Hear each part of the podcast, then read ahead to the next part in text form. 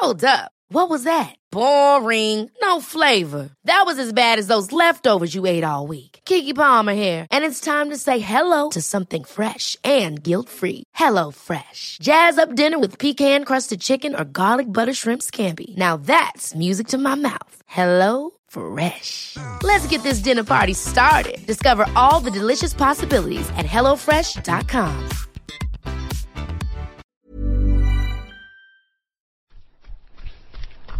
Hello, and welcome to episode number 107 of the Milestone Pursuit podcast. This is the podcast that brings you a number of things. It brings you the odd workout here and there. It brings you recovery rambles where I run easy around the wet and soggy Epping Forest.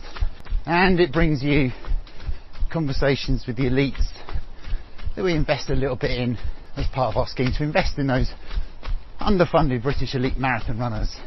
And today, on Thursday, the 17th of November, that's what we've got. We've got the second part of our four part mini series. Exciting stuff. That mini series is into how hard it is being a marathoner. And last time we spent a bit of time talking to Natasha Cockram who shared her Commonwealth Games experience and her experience with recovering from illness.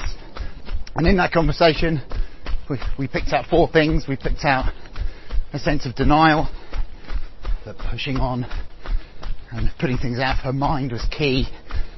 We talked about underperformance and how when it happens there's usually an explanation, either physiological or psychological.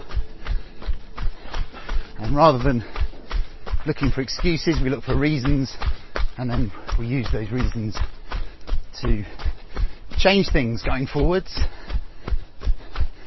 and improve the outcome next time.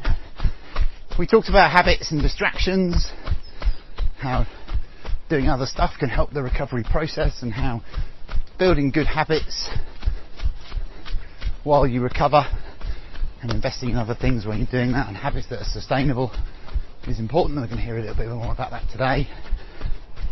And we talked about how being patient in recovery was really important. And in fact, that being patient in recovery is not even a choice, it's a necessity. So that's what we kind of landed on last time with Natasha. This time round, we've got Josh. We've got future episodes lined up with Charlotte Purdue and Tish Jones and a lot of the themes are, are recurring, of course, but from slightly different perspectives, which I think is useful. Useful, useful for us all. But before we get into our conversation with Josh, I just wanted to go back to a recovery ramble from a few weeks ago where I talk about freedom. I was talking about the London Marathon. Well, it's a bit wet through that puddle had a lot of rain in Epping Forest in the last 24 hours, and it's built on clay, so the the, uh, the water just runs off. Clay being an impermeable rock. But anyway, uh, and in that recovery ramble, I talked about how my mother-in-law had been seriously unwell, and a few very kind people contacted me. That's not to say the people who haven't contacted me aren't kind. The people who've contacted me to ask how things are. So I thought it'd be fair to give an update. And the update is remarkable. So she has made unbelievable progress since the kids went back to school at the beginning of September just two months ago and is now pretty much self-sufficient again. There's still underlying concern about the cause, which appears to be a cancer. But as it stands right now, things are good. And of course that's great news for her. She's able to enjoy some freedoms again. Freedoms that were taken away from her by her physical health for a period of time. And it's amazing how quickly that comes back. And especially with the mindset that it could all have been so different as she's set to enjoy enjoy her life. And that's uh, and that's created a bit more stability at home, which is good. And I don't really think that stability exists. I think we, as I said before, we're always lurching between various states of instability and occasionally pass through it. But we're just a bit less stressed. Perhaps a better way of putting it. But my training has been better as a result. So that's good. But instability is something that actually links not quite nicely to Josh because that's what he's experienced in the past few months is instability in his his routines and his ability to run and to exercise. And he talks about this, he talks about how he effectively created stability in order to cope. So let's get on with it, shall we? Let's let's hear from Josh. Josh, the last time we spoke to you was before the, the World Championships in Eugene in Oregon back in the summer, which must feel like a lifetime ago now, especially because it's so rainy and wet and miserable at the minute. But it didn't go particularly well, particularly to plan. So, do you want to just tell us kind of what happened and what's happened since? Yeah, so I mean, for anyone who doesn't know, I had a grade three stress reaction in my femur, um, which was diagnosed like immediately after the race. So the race was on Sunday morning and Sunday evening. I'd had a scan and the result, but um, the problem kind of started maybe three weeks before that. Um, so I was having a pretty big block, and I think the last time I was on the podcast, uh, you know, training was going pretty well. I think I just done a half marathon was was about to. Uh, I was in the middle of pretty big weeks, like I was running 130 miles.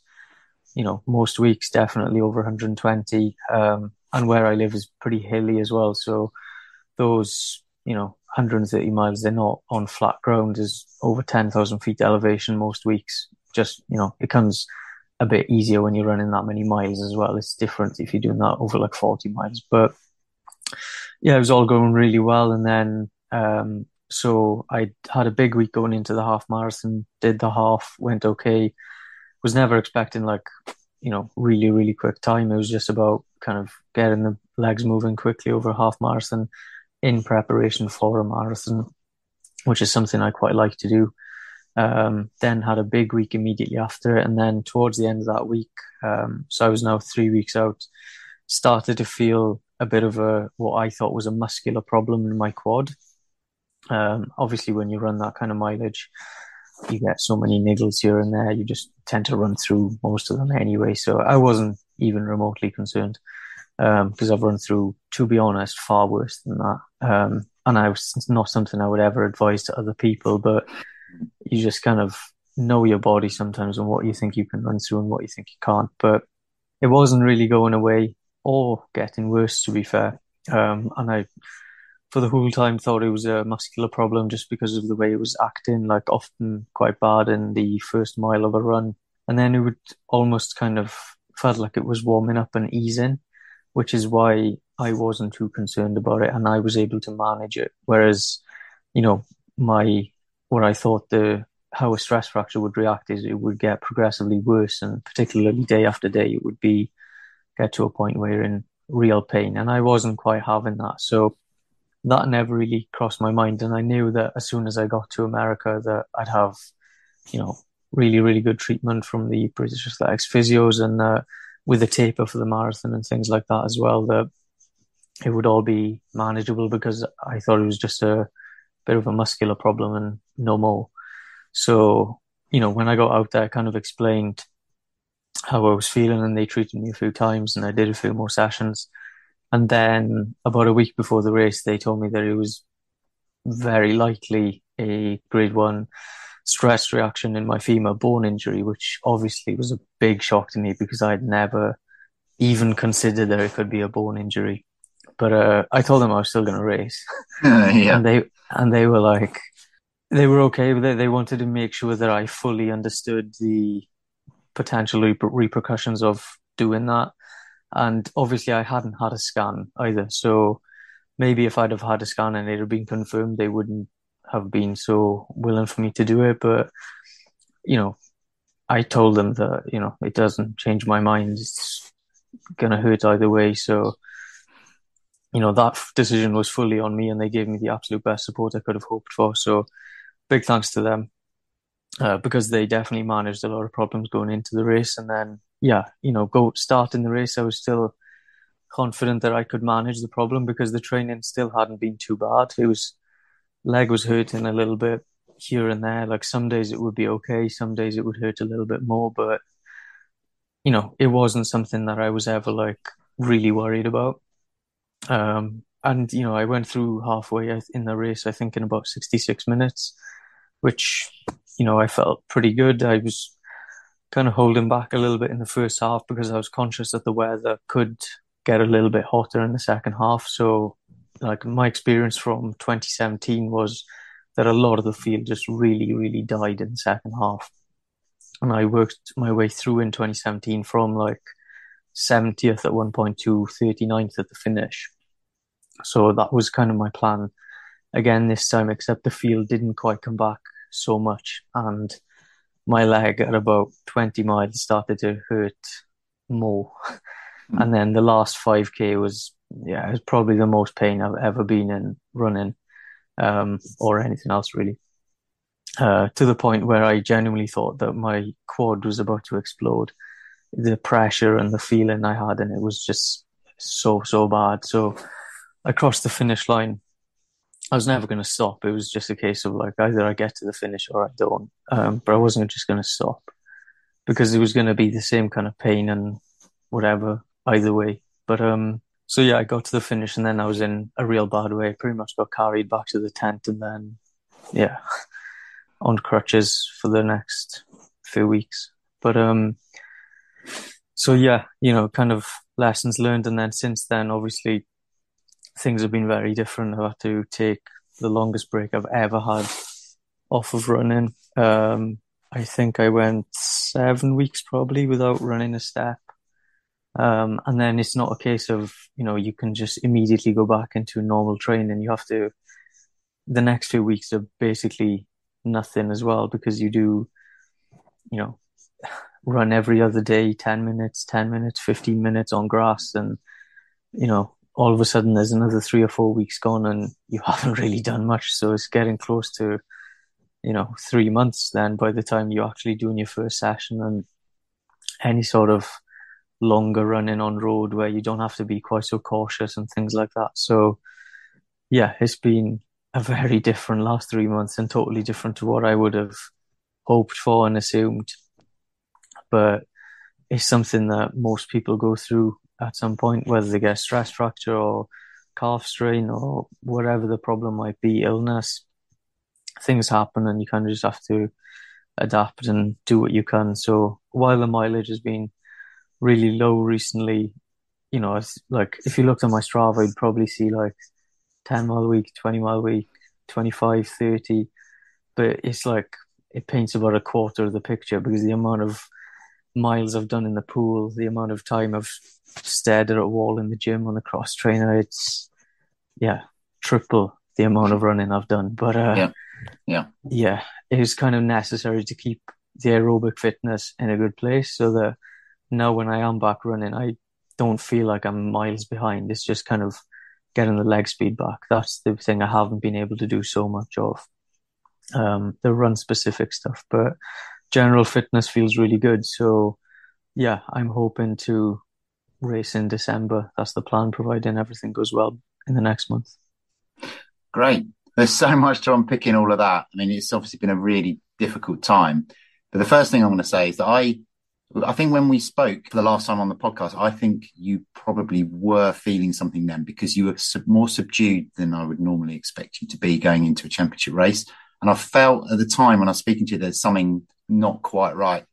And with my experience of elite athletes, and in fact, most athletes, is that we try to hide these things, not necessarily from others, but from ourselves as much as anything else. So, so recognizing what's going on is, is actually really difficult. So you're self-aware enough to know that you had a, an issue, but you sort of didn't want to have an issue, did you? Because you wanted to race in the World Championships. So ignoring it was the only real option. Yeah, and I think the you know the race kind of dictated how I acted as well. If I was going into Swansea 10k, I'd Yeah. have totally changed my training, backed off, got it sorted, and you know two months later or a month later, I would have been absolutely fine. Yeah. because it was kind of at that point where if you back off, it won't develop into the extent of the injury I had. But it's the World Championship. I'm not going to back off. You know, I worked so hard to qualify for that, particularly over the last two years, which is, you know, Mm. really hard. So, but also I didn't actually realize the extent of the injury. I 100% genuinely believed it was just a muscular injury that Sure, yeah. could be managed. Um, obviously, because a marathon, even though it's long and hard, it's not like the intensity of a 1500 meter track race or something where you are, you know, running as fast as possible. It's more just, you know, if you're not able to quite run at the absolute top speed, you don't necessarily need to either. So I was confident, and you know, I I was seeing in a lot of my workouts and long runs the the performance was still there. It was just on some of these other days then you know, maybe the day after I do a hard workout that it was really quite sore and stiff and Mm. but yeah, I mean, You wanted to get the miles in, so you still did your easy runs, doubling. Yeah. You know? eh, you know, learning from experience, um, I would have definitely done some things differently. Mm. Um, and you know, even when I'm fully fit now, I'll keep some of this cross training in because you can kind of see the benefit aerobically of what it does, but it doesn't quite beat up the legs in the same way. So, Sure, you yeah. know, some of my second runs, for example, if I do a track session in the morning and then what would normally be an easy five mile in the night, maybe some days I'll jump on the bike or jump on the cross trainer or, you know, not everything has to be running. And I think that's something that I didn't really understand or believe before. Yeah, I think that's a really good learning because, especially for you, because you've been hitting the marathon so hard for so long now. So a good five years of constant mileage. I mean, your average mileage across those five years must be, you know, well, well 100 miles a week for five years, basically, or more. Yeah, I Um, think is an average of about 4,900 over the last five years. So Yeah, nearly 25,000 miles in five years. yeah. So you've got the long-term strength.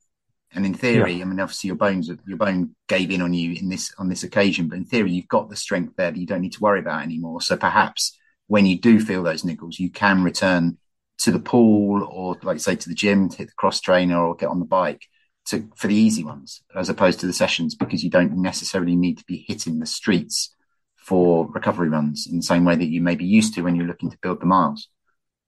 Yeah, definitely. And I think, you know, I do almost all of my running on road. I don't live near big parks or anything like that. Like there's lots of fields around, but they're just farmers' fields, long grass. They're not suitable for running. So yeah, I think given the extent of kind of road mileage that I do, it was kind of almost inevitable at some point that I'd run into some trouble. Um, so yeah, you know, definitely I will. It's not a case that I'll do all my easy runs on a cross trainer, far from it. But um, you know, maybe that 130 could drop to 120 or 115, and for me that makes a huge difference. I mean, Mm. to some people they both sound ridiculous, too much, but for me, you know, it could be the difference between somebody else doing dropping from 45 to 35, and even that 10 miles makes a huge difference to how they feel just in Yeah. the legs and stuff like that. Whereas, you know, if they can do just then some supplementary training on the cross trainer or the bike or the pool or rowing machine, kind of whatever, you know, different people prefer different things. Actually, you feel just as fit as long as you're able to do the quality stuff running Mm. because it's hard to replicate that stuff. Yeah, no, I, I Uh, mean, especially the marathon, you can't replicate Yeah. the long run. You can't replicate No. those sessions in any other way. Um, and you've got to get your body adjusted to that. I th- then turning back to the injury itself. So you, you were told a week before, and I didn't know this beforehand. So a week before, you were told that it was a, stre- a potentially a grade one stress reaction. So just for our sake, really, just to clarify, stress reaction isn't actually a fracture, is it? It's an inflammation of the bone that is the first stage before a fracture. So it's suggesting there's a weakness that might become a fracture. Is that that's pretty much what you were told? Yeah, I mean, you know, I'm no doctor. I don't know Yeah. the ex- the exact definitions of this either, but yeah. So basically, you begin off with a like a grade one stress reaction, which if you you know kind of just took a week off, maybe that would just disappear and you'll be okay again. Um, you know, that's not advice. You should definitely speak to someone who knows what they're talking about. But, um, yeah. Yeah, and then you know that'll develop to a grade two, to a grade three, and then after that it becomes a fracture, and then the extent of the fracture can obviously get worse as well. Mm. Um, so yeah, I mean, Yeah. that was kind of what I was told, and it developed. I don't think I did any damage in that week really because I was tapering. I was already doing some stuff on the bike at this point because I was just trying to be careful listening to what they were saying. Um, so I think it pretty much got f- from a kind of grade one to grade three in the race. In the race, Um, yeah. And did they say beforehand that there's a chance that this will turn into a fracture, and that's the big risk? yeah, yeah, they Yeah. they fully explained the situation, the potential, you know, things that could happen um, if I was to race. They just wanted me to fully understand the decision that I was making, but yeah, I mean, I hmm. was always going to race. yeah, fair enough. And I think you know, all credit to you for taking that on board. I imagine it was like you say, it was a bit of a shock at the time. Would have sent you reeling a little bit. You luckily had a week, I guess, to get your head around it and be ready for the race. But you've travelled that far, and that's and when I say you travelled that far, it's not just the lit- literal travel to Oregon. It is the journey that you've been on to get to this point. You know, you want to see it through, and you did. And I think, you know, to to complete a marathon full stop, right? You've done plenty of them. Completing a marathon full stop is hard and it's a big achievement. To complete them in the times that you do is a big achievement. To complete them in the time that you did in Oregon with the injury, the extent of the injury that you had is incredible. I mean, for context, uh, you finished in 217, which is by anyone's metric fast, but for you, it's obviously not quite where you want to be. You've run 211 to qualify. You're traditionally 213, 214 is where a good number for you. So it's not ideal, but still 217 on a, on a stress reaction with that amount of pain in the last 5k and finishing 49th. It's amazing. Yeah, I mean, I'm glad I was able to finish. You know, it would have been gutting if my leg just kind of gave way at some point during the Yeah. race. Maybe it would have been the same, you know, a couple of months afterwards, but just kind of finishing and seeing seeing that through, it was important for me to do that. Like, I didn't want to just stop. It was the same in the Gold Coast when the temperature was just crazy and I, you know, my race had long gone, but I was not going to stop. It was, you know, I haven't come all this way just to kind of have a sit on the side and feel sorry for myself. So I had to see it through and I'm glad I did. And yeah, I'm sure that'll give me a lot of strength for to face things in future, whether it's in running or elsewhere. You know, there's always going to be tough days ahead. And I think if you can come through some, then you're always better set up for anything in the future. And I think it's really interesting because you also say, you know, you said earlier that you were never going to stop. It never even crossed your mind to stop. No. So what is it in there that's saying just keep going and not to even allow it to cross your mind? I don't Do you know. I mean, Yeah. I, I guess I do a lot of training on my own, and you know, I, I think being mentally tough is is something that you know,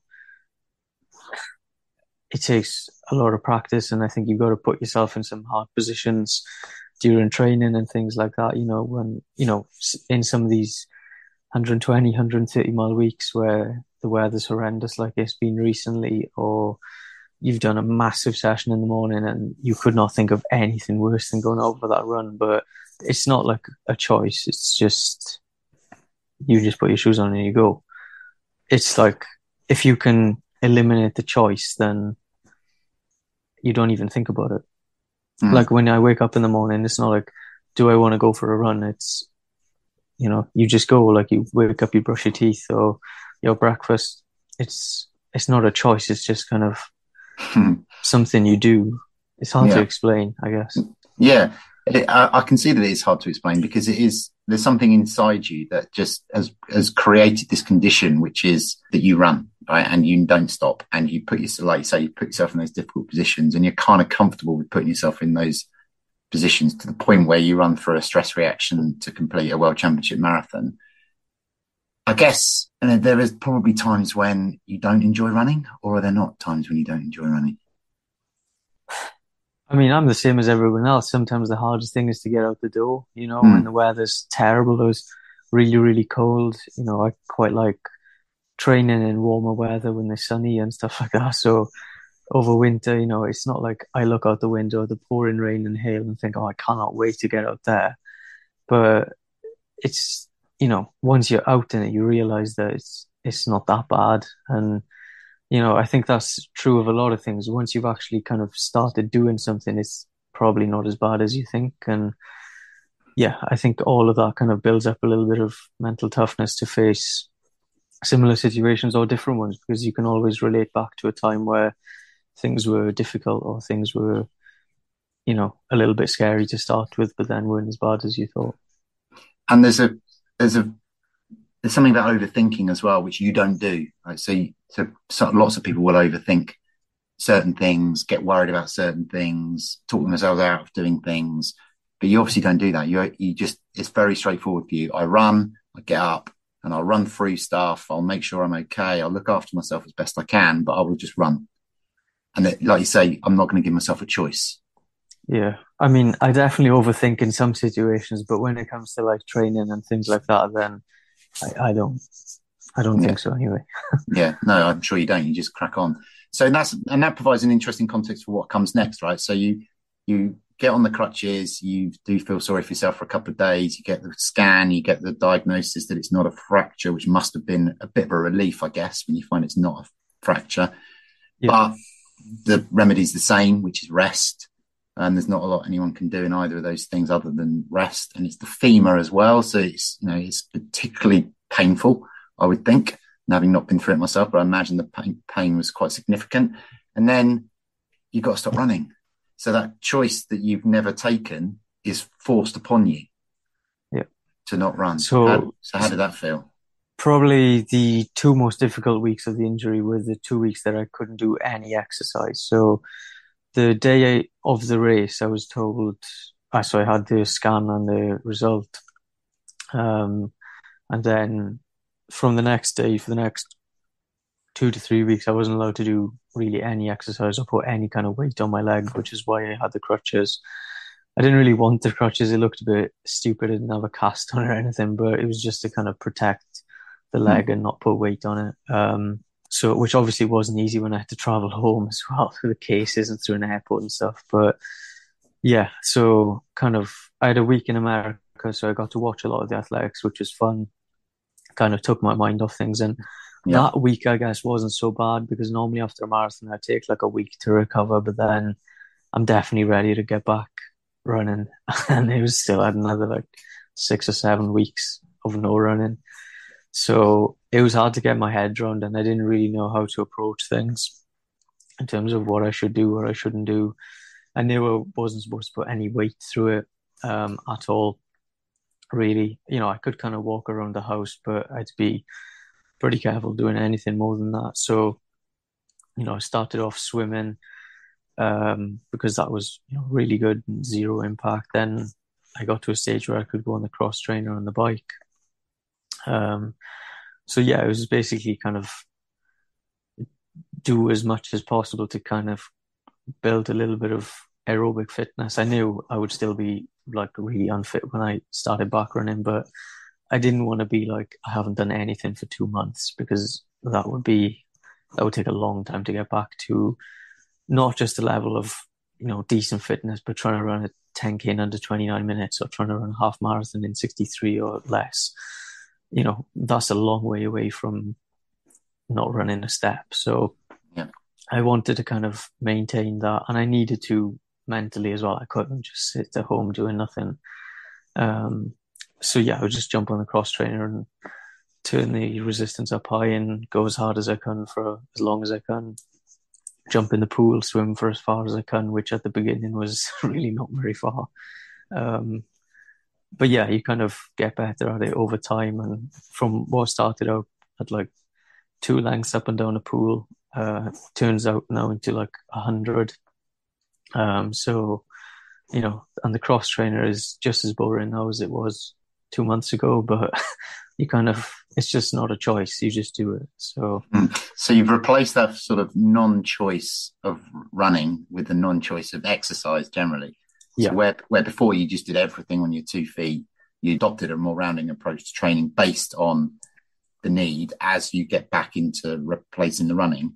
But the thing that hasn't changed is that exercise is not a choice. You are going to exercise. Yeah. That's it. So the injury was in July. I think in August, every single day I was in the pool um, and in the gym. September, I could start to run a little bit more. So I was probably in the pool every day still. And then I would kind of trade off run one day, cross trainer one day. Sometimes I would do both if the run was like really short. If I'm only running for 15 minutes, I don't even count that. But yeah, you know, it was definitely, needed to keep in my routine of doing something in the morning, something in the evening. Um, and now I'm able to run a lot more, so which is really good. So I'm not in the pool every day anymore because I just don't need to be. So if I'm able to run, then I'll run and cross train or run and swim. I take like one day of non-running a week, but it's still like you know two and a half k in the pool, then probably two hours on the cross trainer. Um, and I've added some S and C into my program because obviously that was a bit lacking if I got Mm. injured. So yeah. Yeah. We can always blame the lack of S and C when we get injured, especially for runners who do lots of miles. Like the last thing I want to do, having done two long sessions in a day, is then go to the gym and do some squats with weights on my back. But you know, lots of people will say that's probably not the best use of your time, and you might actually be better off sacrificing an hour of running to do an hour of strength a week. Yeah. It's all different for different people at different times as well, so it's very variable. Yeah. So I think it's fascinating because you've you've clearly got an exercise habit, and I'm going to use the word habit rather than an addiction. But Yeah. you, could, you might say it's an addiction, but there's, the habit is the important thing, and not, not losing that habit when something happens, I think is is something that we can learn from because what I see a lot of with illness and injury, but also with in my case, actually school holidays get in my way. They're rhythm breakers. And I'm talking about being anything in your training that breaks your rhythm is going to hold you back. So consistency is so important. And anything that breaks that makes things more difficult for you. So if you find yourself in a position where your rhythm is broken for whatever reason, it's, it's, it's important. I think should consistency be your goal and should development as an athlete be your goal that you find a way to maintain a habit and that habit in your case is training twice a day and knowing that in the morning you're going to get up and you do some training and in the evening you're going to get up and do some training. Now, previously that was running. Right now it's a mixture of everything. And in time it'll be running again. But it's a, but the thing that doesn't change is that, is that habit. Yeah, definitely. I mean, it's for me, it's just something that I do. I've done it for years. So, you know, it's not that I'll train twice every day. Like if I do a long run in the morning, I don't feel like I'm forced to then do something in the evening. I'm, you know, more than happy to take the rest when I need it, but it's just something I like doing. It's not like I'm going to the gym and doing everything as hard as possible all the time or going out and smashing all my runs as fast as I can. You know, I'm kind of disciplined enough to know what I need to do in order to kind of train effectively. Um, so yeah, but it's, I think just mentally it's nice to have that release. You know, if you Mm. sit behind a desk all day, actually just, even if you're just going for a walk or you go for a little spin on the bike or swim, it's just a bit of a release mentally. And, you know, I think a lot of people need that. And anyone who doesn't, then if they started to do it, they'd probably be like, you know, wow, you actually feel like you've got more energy after you exercise, not less. Yeah. So, yeah, I think even if I wasn't an athlete, it would still be something that I definitely would want to keep doing because I just feel such a benefit from it. Yeah. Yeah. And I was worried for you when you first got injured that the time you'd have out of running would affect you mentally, but it doesn't seem to have done because you were able to replace that habit, for the want of a better word, with something that's you know, not the same as running. I know you don't get the same buzz from the cross trainer or the pool, but you're able to feed that need to move. Yeah, and you know, it, it was kind of like a challenge for me as well. Like, you know, Yeah. how can I get back to that fitness? I know right now I can't do running or I can't do as much running or the mileage, the intensity, whatever, you know, it's kind of changed at different points throughout the injury, but it was kind of a, a challenge to kind of get back to that fitness. And it's really nice now seeing the progression one week after the next. And I think that's, you know, kind of relatable to a lot of people. When you start to train a little bit more, maybe after Christmas or something like that, you kind of see, you know, one week you've done a park run in 24 minutes, the next week you've done it in 23 and a half, and then a month down mm. the line you're 22. So, you know, I'm kind of going through that now. A few weeks ago, I did uh, four by five minutes a workout, and the average pace was like, no, sorry, the quickest pace was like 512 per mile, which for me is 12 seconds a mile slower than I ran my marathon PB. So, and that was way, so way off. And yeah. then, you know, one week later, I did a 5K where every single split was quicker. Uh, so I ran, it was just under 16 minutes. And then last week I did a workout two by two miles where, which is way quicker again. So it's really nice to kind of see that all the training and the cross training especially is working because there's no way the run training alone that I'm doing is getting that kind of progression. Mm.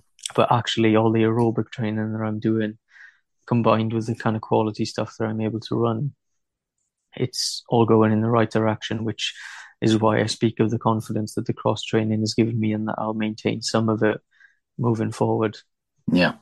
Obviously, it's going to be majority running, um, well over 100 miles a week, but I won't be afraid to jump on the cross trainer if I'm really tired one day or if something feels tight. I'm not going to feel like, well, I have to run through this. It'll just be like, you know, kind of learn from your mistakes a little bit and adapt.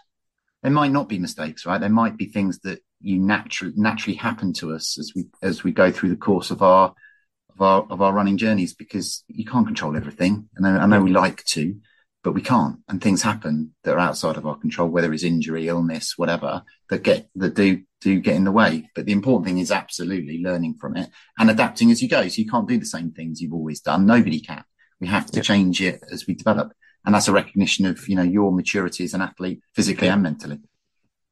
And, and I think, you know, while it could have been a struggle for me to cope with the kind of uncertainty and things. I think bizarrely that COVID may have helped me deal with the uncertainty a little bit better and kind of made me a little bit better at adapting and things like that because obviously things did not go my way or anyone's way during 2020, for example, but everyone had to find their own way through it and do what they can to keep themselves fit and around all the different rules and things like that. So I think that probably helped me a little bit deal with the uncertainty and come up with a plan that was different to what I was obviously hoping for. Because I was going to, you know, probably have done Great North Run, Big Half, done an autumn marathon, things like that. So all those plans went totally out of the window, just like they did a couple of years ago. And then you just have to kind of find a new route and plot the next goal. Mm. Yeah, exactly. And there's plenty of them as well. There's plenty of other things that you can yeah. do and plenty of things to look forward to. You don't have to rush for each individual one, with the exception maybe of the World Championship Marathon, which comes along. Yeah. Well, the, the race itself comes along once every two years, but for you, you know, it's once every four years, and you know, who knows whether you qualify for the next one. So you don't, you've got to take your chances when they're there. So, you know, in that instance, you can see why. But sometimes I, I fear that people are obsessed with a certain goal or a certain milestone, but they they they're not thinking that actually there's another one that can come down the line if I just remain patient. And that, and talking patience, actually, the other thing I was going to ask you was how you've stopped yourself rushing back into running, given how much you how important running is to you.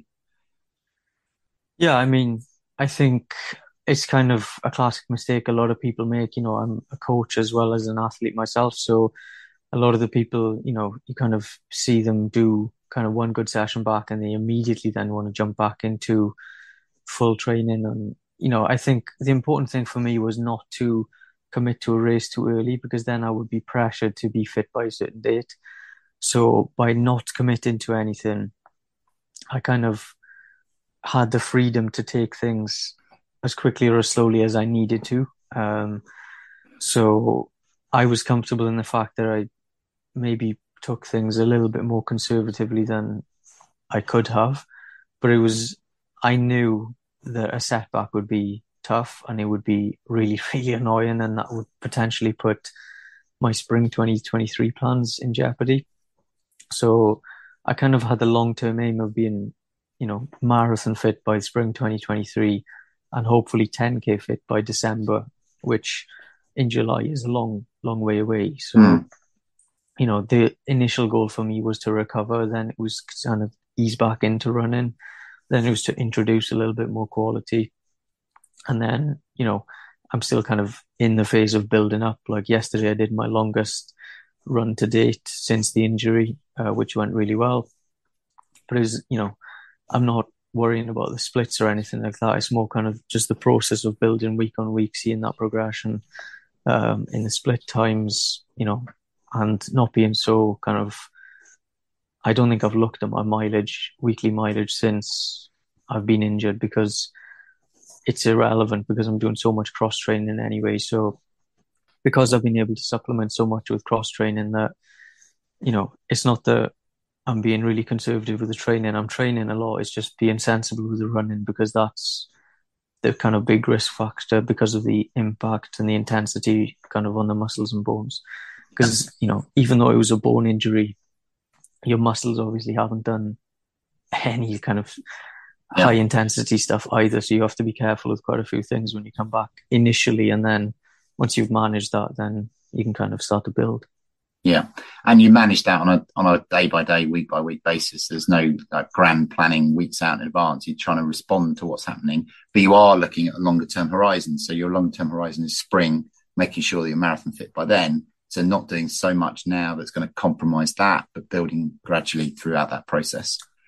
Yeah, and I think the way I was thinking about it was that if I was going to be doing a spring 2023 marathon, then normally I would have also done an October 2022 marathon. So when I was in September, I wasn't normally I wouldn't be training for spring 2023 because I hadn't even done the autumn race yet. So, you know, I'm only had I done an autumn marathon this year, I would only now would be starting to kind of get back into easy training. So I'm kind of already ahead of where I would be had I just done a marathon.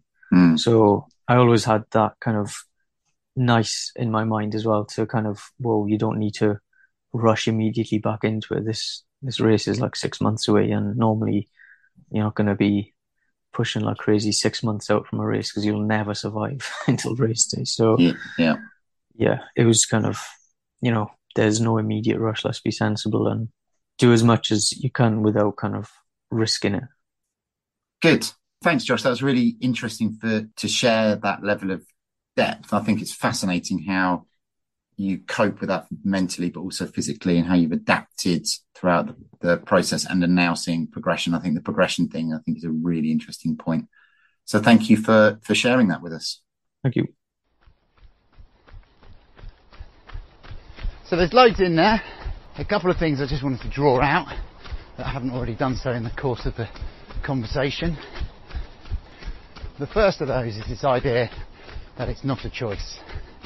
It's not a choice to not stop. It wasn't even a choice to not start. He was always going to do both.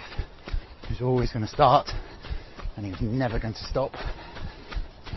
There's also not a choice as he recovered to exercise. And the non-stopping thing I think is interesting. Because I asked him how. How do you not stop when you're in so much pain? and his perspective was that he's put himself in tough positions before, so he's used to it. Perhaps not as bad. And he obviously is very driven by the goal as well of completion. He doesn't really know himself how he manages to push himself on. But I can tell you what you already know, which is that he is a one very mentally tough, uh, tough athlete. And I think he's probably got it right that you know, he puts himself in tough positions, trains alone in difficult circumstances, and that resilience that comes with that is learned and trained, which is great. The other thing he said was not a choice was to exercise. And here, for me, the role of cross training takes on a new, a new meaning, a new dimension, which is it's not just about keeping fit, although obviously that is part of the role of cross training when you can't run. It is also to maintain an exercise habit and a routine so that when you are ready to run, it's easy to slip back into it. Because it's just too easy to allow our rhythm to be broken. And it becomes so much harder afterwards when that's so. So that's a good way of looking at the purpose of cross training, I think, in the recovery from injury process.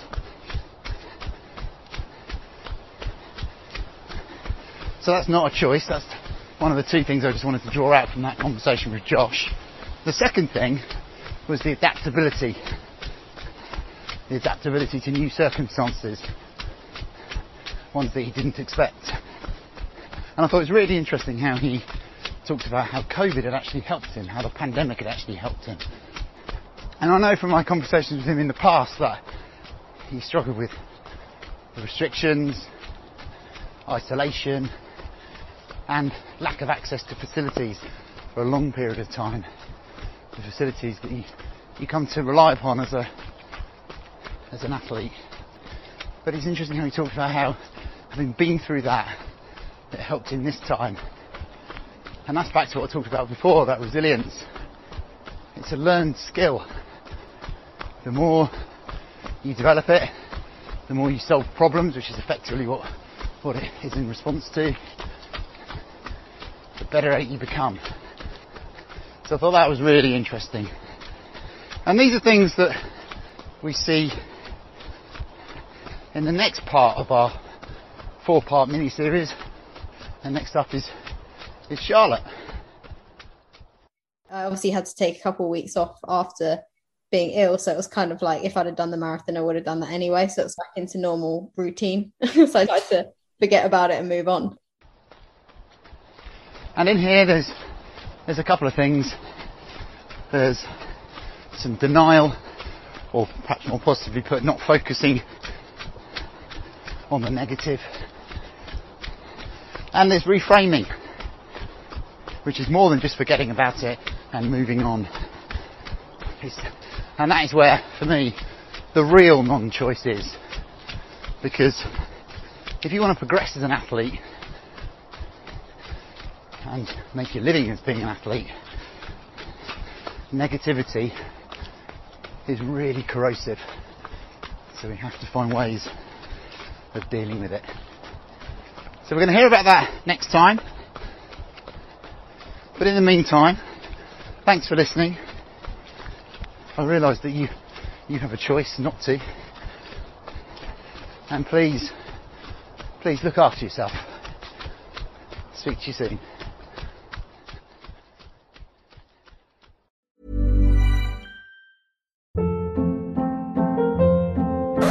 Hold up. What was that? Boring. No flavor. That was as bad as those leftovers you ate all week. Keke Palmer here, and it's time to say hello to something fresh and guilt-free. Hello Fresh. Jazz up dinner with pecan-crusted chicken or garlic butter shrimp scampi. Now that's music to my mouth. Hello Fresh. Let's get this dinner party started. Discover all the delicious possibilities at hellofresh.com.